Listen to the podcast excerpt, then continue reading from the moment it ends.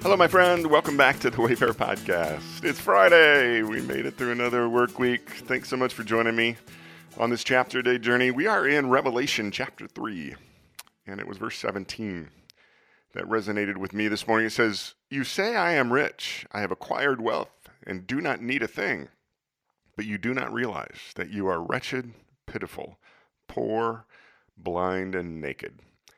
Today's podcast is entitled Spiritual Self-Exam. Every year I have a physical examination with my doctor.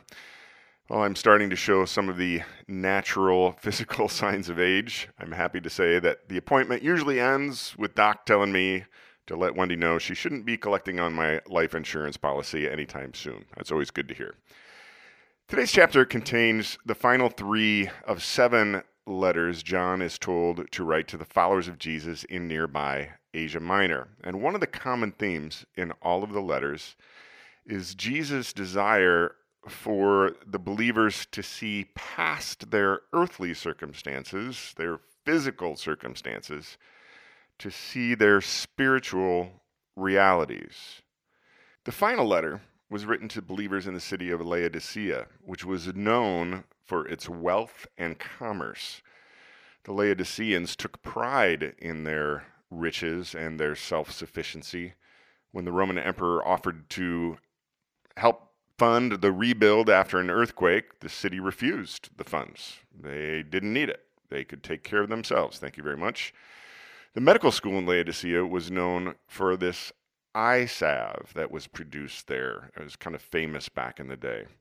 And Jesus makes a point to the Laodiceans that they need spiritual eye salve so they can see just how spiritually poor they are, despite their physical riches. So in the quiet this morning, I find myself taking Jesus up on his encouragement to the Laodiceans. I mean, I have an annual physical examination. What about a regular spiritual examination? And along my spiritual journey, I found that my spiritual health hinges on some different things.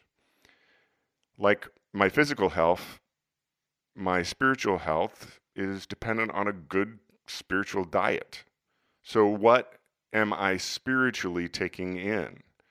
And what do I spiritually excrete?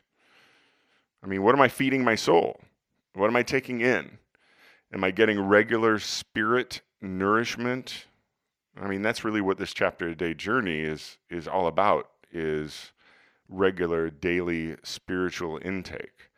But then what about the rest of the day after I publish my post and podcast? Am I continually feeding my eyes, my ears, my mind, that which is good for my soul?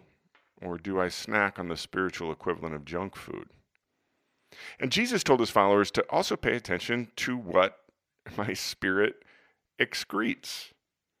In Mark chapter seven, verses twenty through twenty-three, Jesus said, quote, "It's what comes out of a person that pollutes: obscenities, lusts, thefts, murders, adulteries, greed, depravity, deceptive dealings, carousing, giving somebody a mean look, slander, arrogance, foolishness. All of these are vomit from the heart. That's the source of your pollution," end quote. So what do my thoughts, words, and actions say about the health of my heart and spirit?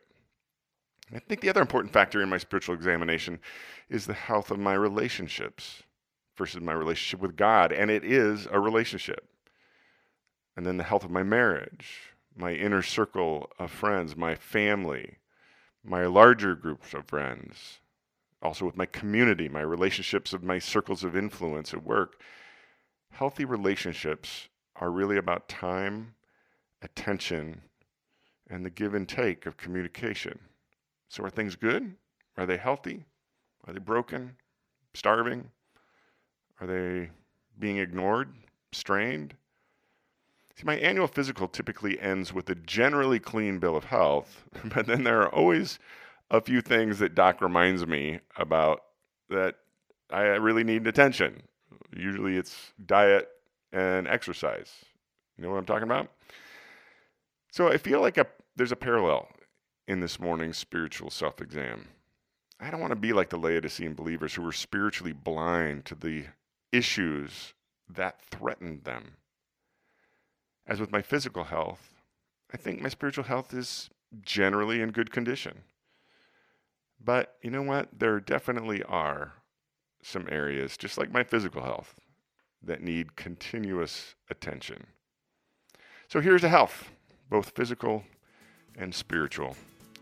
I hope this podcast finds you healthy wherever you are on life's road, my friend. Have a great weekend. We'll be back here on Monday.